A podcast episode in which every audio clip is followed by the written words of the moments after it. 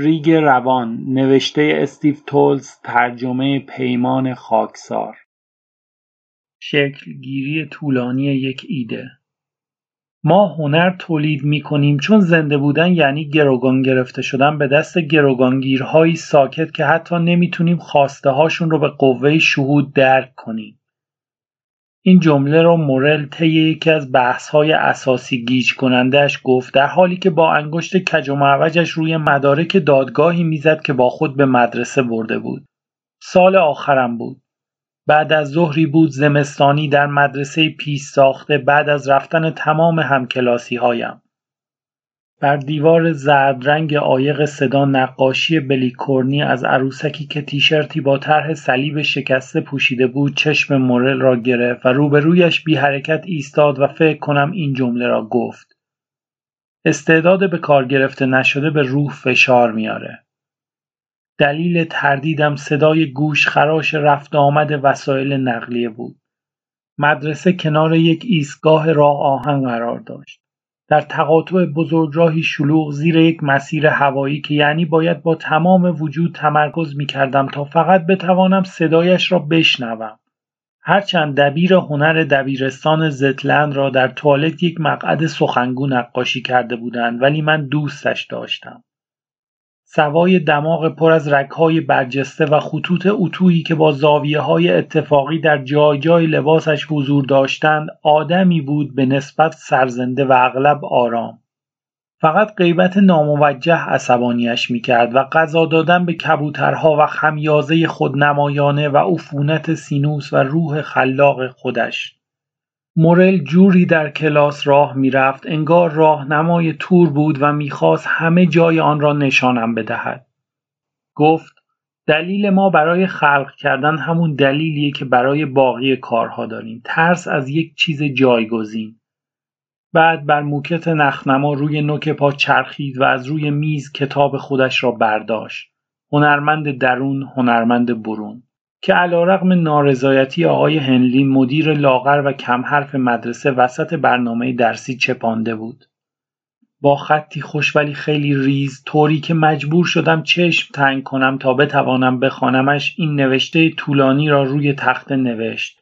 متاسفانه پزشکان به تازه والدان نمی‌گویند که یک مشکل عمومی رو به افزایش پس از تولد این است که درصدی از کودکان در محیط خانه خود بدل به انسانشناس می‌شوند. انگار نطفهشان برای این بسته شده تا شکست های وحشتناک پدر و مادری را مشاهده و ضبط کنند که روحشان هم از دعوت چنین مشاهدگر خونسرد و بیرحمی به زندگیشان خبر ندارد. تنها چیزی که این پدر مادرهای بدبخت می‌خواستند تولید نسخه بانمکتر از خودشان بوده.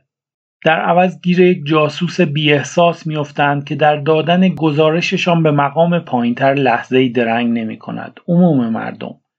به بیان دیگر به قول چسلاو میلوش شاعر وقتی نویسنده در یک خانواده متولد می شود فاتحه آن خانواده خوانده است.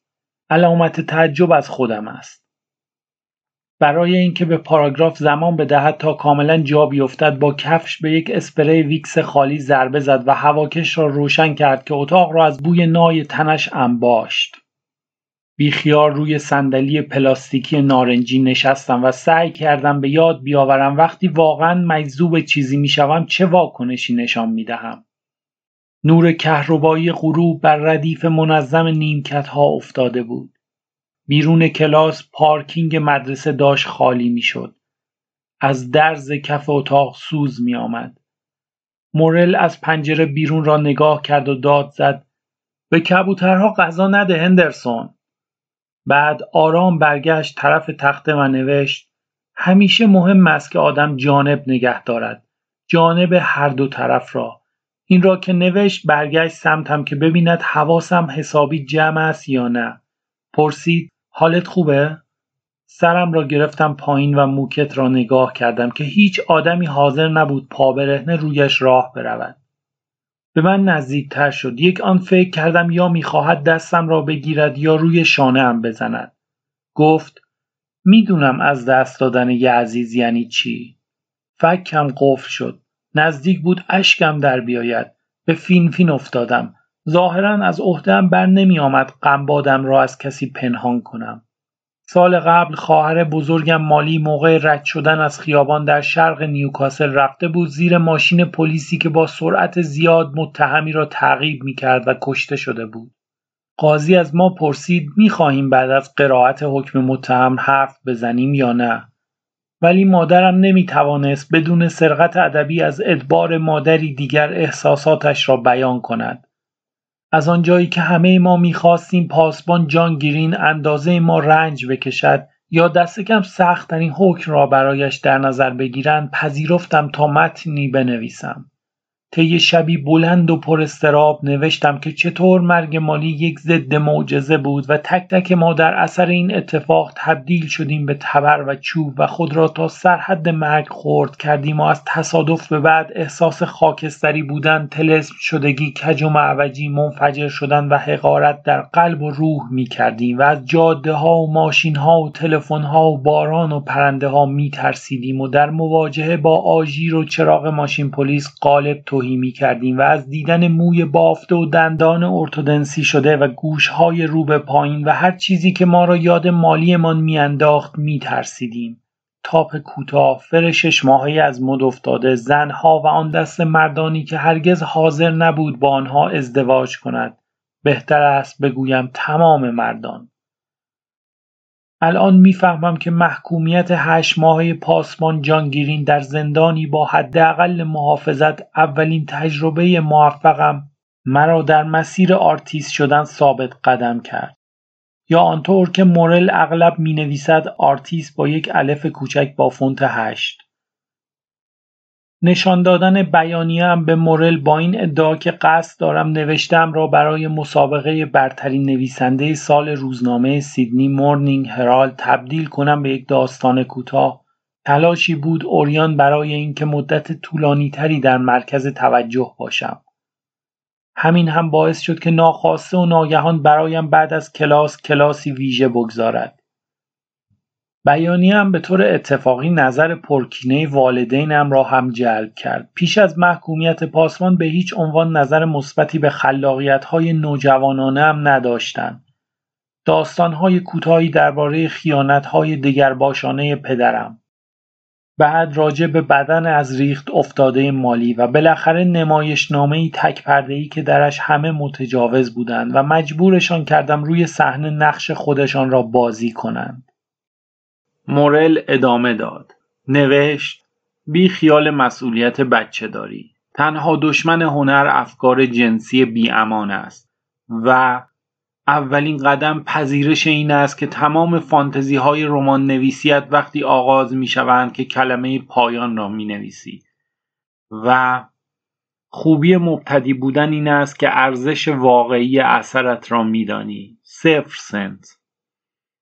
بعد ناگهان از جا پرید و رفت سراغ پرده کرکره که از جا یک بند آویزان بود تا دید آلدو را که پشت پنجره کثیف ایستاده بود و ادای ور رفتن با خود در می آورد صد کند. مورل جوری برایش دست تکان داد انگار روی سکوی جشن خیابانی ایستاده و بعد لای پنجره را باز کرد تا صدایش بیرون برود. آلدو آرنجش را گذاشت لبه پنجره و نگاه تحقیرآمیزی به من کرد که به هزار زحمت نادیدهش گرفتم. راستش از اینکه مورد توجه مورد قرار داشتم احساس خوشحالی و سربلندی می کردم. آن هم یک ترم پیش از اینکه تدریس را رها کند و برود دنبال نقاشی کاری که همیشه تهدید به انجامش می کرد. حتی وقتی مجبور بودم نصایح بیوقفش را گوش کنم که کلمه به کلمه از روی نوشته ملالآور و تک پاراگرافی و پر از شاخ و شانه 211 صفحه‌ایش برایم می‌خوان. نوشته ای که به نظر آلدو غیر قابل فهم بود و به شکل هیپنوتیزم کننده خسته کننده ولی به نظر من جالب میآمد. نه فقط به این خاطر که کلمه خودارضایانه 27 بار در متن تکرار شده بود و حالا داشت جملاتش را روی تخته می نوشت. از زمانی نترس که آن تک استعدادت هم می میرد و اینکه یک نویسنده اگر این چیزی بود که قرار بود بشوم چیزهای زیر را لازم دارد اشراف یک تک تیرانداز به میدان دیدش به علاوه میلی شوم به نمایش چهره واقعیت به خودش به علاوه شنوایی یک شکارچی به علاوه شخصیتی متمایل به دراز کشیدن در تخت خواب به علاوه میل بیمارگونه به مطالعه به علاوه زندگی درونی شبیه کسانی که با دستگاه تنفس مصنوعی زنده اند به علاوه ذهنی باز نسبت به سندلی های طبی با محافظ کمر به علاوه ارتباطی عمیق با کلمات مکتوب. به علاوه اشتیاقی پرشور به بهره برداری از فجایع زمانه به علاوه توانایی برای زندگی بدون اعتبار بیرونی. به علاوه کنجکاوی مهار نشدنی که به آدم اجازه می‌دهد حرف هر آدمی روی کره زمین را گوش کند یا دنبالش راه بیفتد. زیر هر جمله با خشونت خط می‌کشید. تا اینکه تخت سیاه باعث شد کلاس شبیه اتاق عملیات ستاد یک دیوانه شود. تمام این مدت کرخت بودم. با زهرخندی گیج و منگ. آلدو از پشت پنجره با صدای بلند گفت خدای من. و رفت. حالا مورل جملات قصاری می نوشت که معنایشان را نمیفهمیدم. ممکن است از تشویق زخم بخوری ولی بعضی تشویق های ایستاده مرگبارند و سرنوشت خدا به دست خداست. به همراه هشدارهای بی ای که تمام سیستم اعصابم را لرزاند. به محض اینکه شغلی پیدا می کنید که مورد علاقهتان نیست هر چقدر هم مقاومت نشان بدهید باز به آن وابسته می شوید. علکی یک مهارت نامربوط کسب نکنید. بی خود اطلاعات تخصصی جمع نکنید و در هیچ کاری استاد نشوید. خوردن انگ واجد شرایط برابر است با بدهکار شدن به زندگی. چشمان چسبناکش انگار رازی ماخولیایی در خود داشتند. موقع گفتن این جمله. از همه مهمتر لیام تو باید سوژه طبیعت رو پیدا کنی. پرسیدم چیه؟ نیشخند زد. کوبید روی برچسب نیکوتین روی بازویش و گفت دونستنش با خداست و فهمیدنش با تو. این آخرین حرفی بود که آن بعد از ظهر زد. یادم است که مورل پایش را گذاشت روی عینک آفتابی پولاریزش که موقع دلا شدن از جیبش افتاده بود. بعد انگار که داشت حرکات ورزشی انجام می‌داد سطل آبی رنگ لبالب از آب بارانی را که محتویاتش قطر قطر از بین کپک های سیاه سقف چکیده بود سبک و سنگین کرد. سقفی که انجمن اولیا و مربیان بدجور ازش شاکی بودند هرچند برجسته ترین جنبه این خاطره عجیب راحتی هم بود در خلوتم با آقای مورل. با وجود ترس همیشگیم از آقا بالا سرها برای اولین بار به کسی پشت کردم و این وهم به هم دست نداد که صدای زیب شنیدم.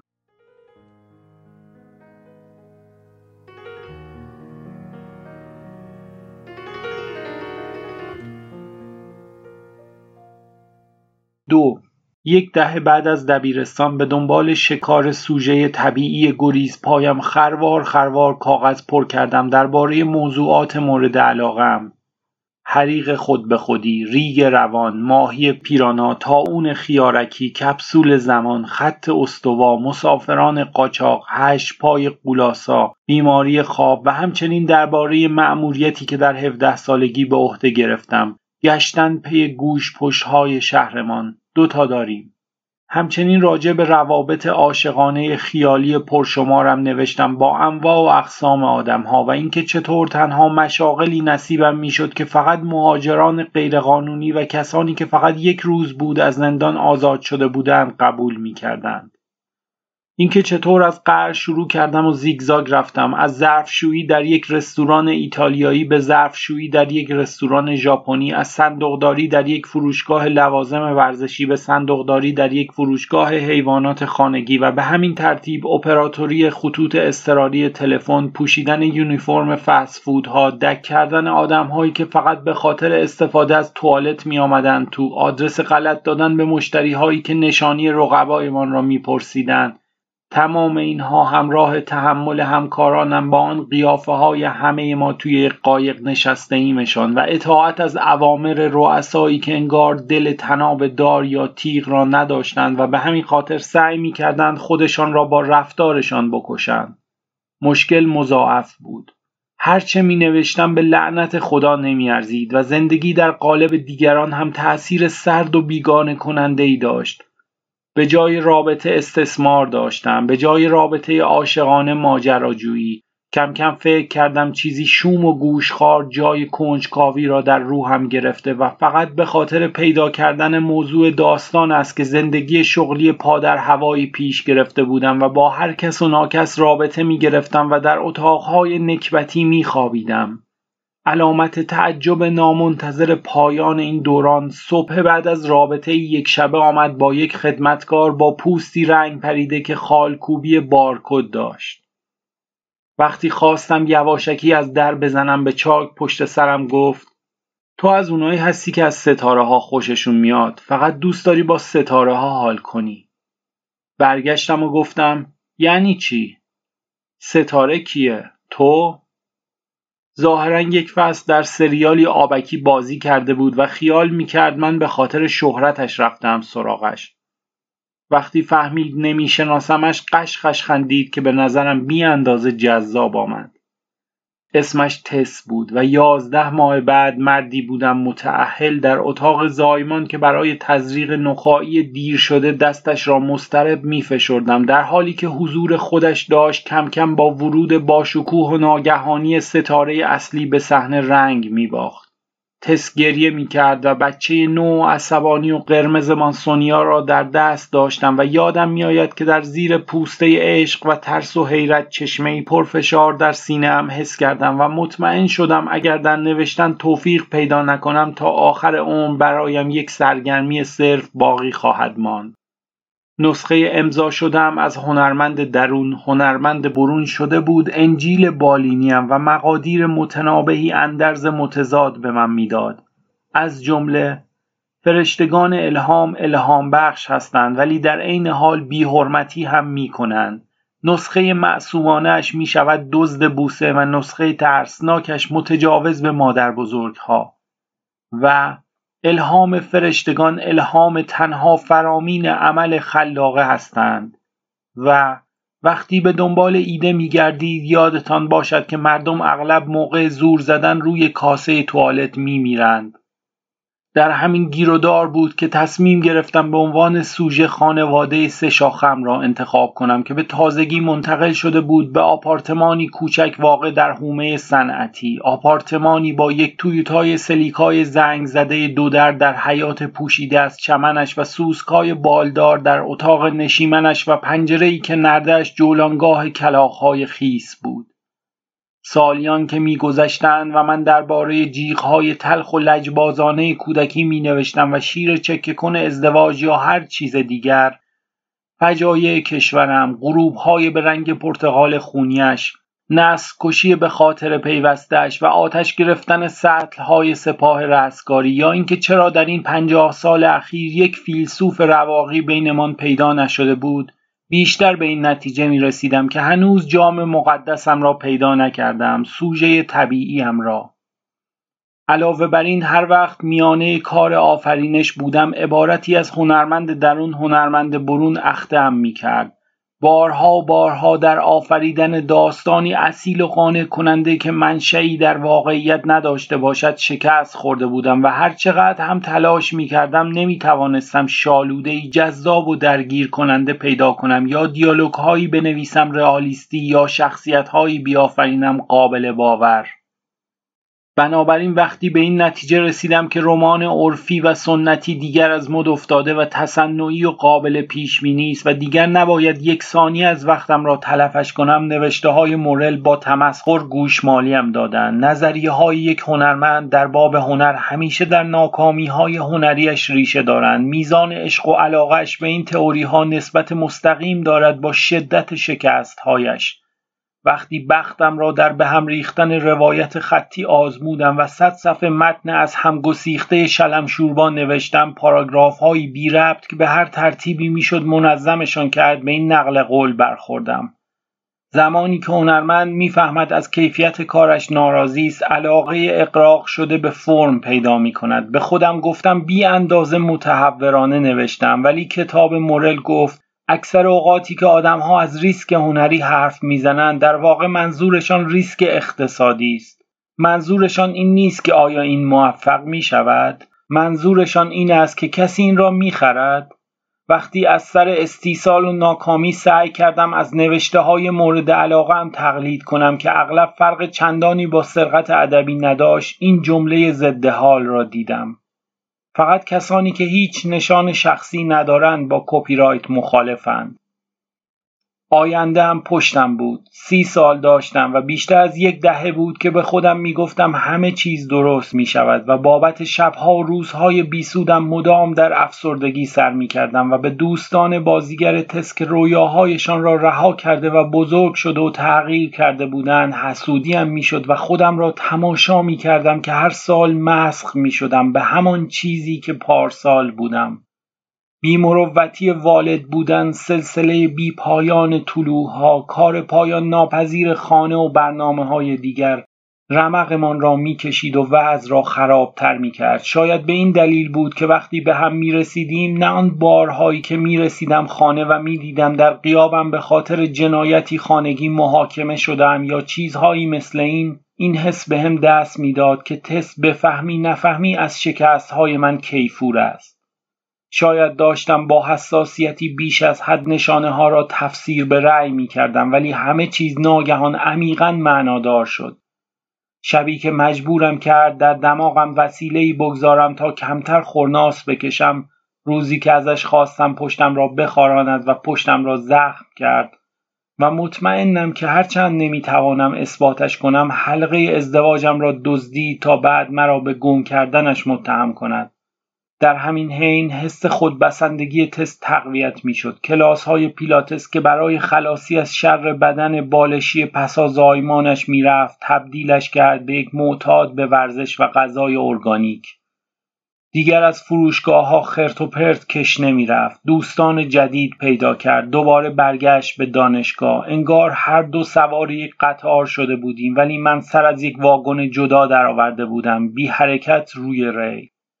داشت از دستم می‌رفت و هرچقدر ازم دور می‌شد بیشتر میفهمیدم دوستش دارم. هرچقدر بیشتر دوستش داشتم انگار بیشتر علاقش را به من از دست می‌داد.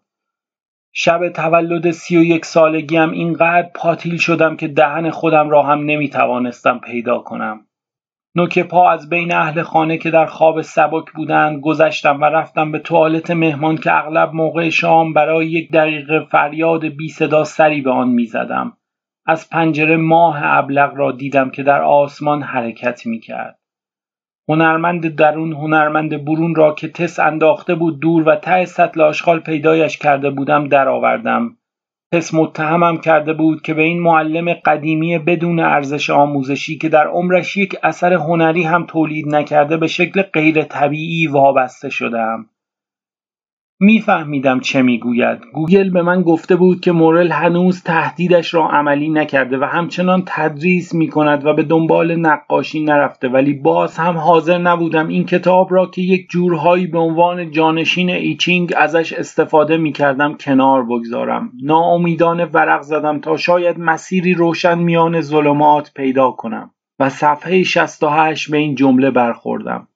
وقتی اثری را آغاز می کنید انتظارتان را پایین نگه دارید. مثل تازه دامادی باشید که بیوه از ماه اصل برمیگردد. این نصیحتش الحق یک هدیه باد آورده بود. کتاب مثل همیشه سریح و بیرو در وایسی با لکنت های روانی هم حرف می‌زد. این بار با کمالگرایی فلج کنندم باعث شد دوباره شروع کنم. برای آخرین بار بختم را بیازمایم ولی راجع به چه می نوشتم؟ بعد در صفحه 99 این اگر گیر کردید بروید به قر و آن وحشت منحصر به فردی را که عاملش است نبش قبر کنید. همین بود. باید درباره مرگ مالی می نوشتم. بیانیه ای تأثیر مرگ قربانی را تبدیل به یک داستان کوتاه نمی کردم. بدل به رمان می کردم. ولی به جای زاویه دید برادر ازادار می‌رفتم توی کله قاتل پلیس جوان یا حتی بهتر اصلا می‌روم پلیس می‌شوم. و این کاری بود که کردم. شش ماه عذاب آور. بعد از پایان کار مشغول نوشتن درباره افسر تازه کاری شدم که تمرینات مفصل ورزشی می کرد و هدایت ترافیک و شلیک اسلحه و کنترل همزمان چندین نفر که در برابر بازداشت مقاومت می کردن یاد می گرفت و دو ماه بعد از جشن فارغ و تحصیلی با ماشینش می‌زد به یک دختر و به قتلش می رساند و مجبور می شد عواقب جنایتش را تحمل کند. بله این ایده ایده درست بود مطمئن بودم و تس هم با من هم عقیده بود و تشویقم می کرد. برای نشان دادن حمایتش جای میز نهارخوری یک میز تحریر گذاشت و پذیرایی را تبدیل کرد به خلوتگاه یک نویسنده. یا آشپزی می کرد یا غذا از بیرون می گرفت و گاهی با اخم و تخم برایم می آورد تا همانجا پشت میز بخورم و می گفت باورم نمیشه شدم خدمتکارت. ولی با این حال آخر هفته ها سونیا را از خانه می برد بیرون تا بتوانم کار کنم و صبح روز بعد از شبهایی که تا دیر وقت کار می کردم اجازه می‌داد بیشتر بخوابم. یک بعد از ظهر را یادم هست که از پشت میزم تس را نگاه کردم که در چارچوب در ایستاده بود و لبخند امیدوارانه ای به لب داشت که حسرتش را میکشیدم. رمانم یک شکست دیگر از کار درآمد. طی یک سال نامه های رد تمام ناشرهای کوچک و بزرگ استرالیا را دریافت کردم. هیچ کس حاضر نبود دست بهش بزند. تس اعتقاد داشت رمانم مشکل برانگیختن همدلی دارد و درکش از انگیزه های آدمیزاد در حد یک اوتیستیک است. چیزی که بیشتر به نظرم اشارهی بدون پرده پوشی آمد به مشکل عمومی زندگیم. برای اولین بار احساس یأس و سرخوردگی کردم. نه تنها خودم را گذاشته بودم سر کار و یک سال دیگر از عمرم را به باد داده بودم و به یاد و خاطره مالی هم لطمه زده بودم. انگار نقشه ژنتیکیم را هم آورده بودم روی کاغذ و فهمیده بودم از نظر تمام جهانیان نفرت انگیز است.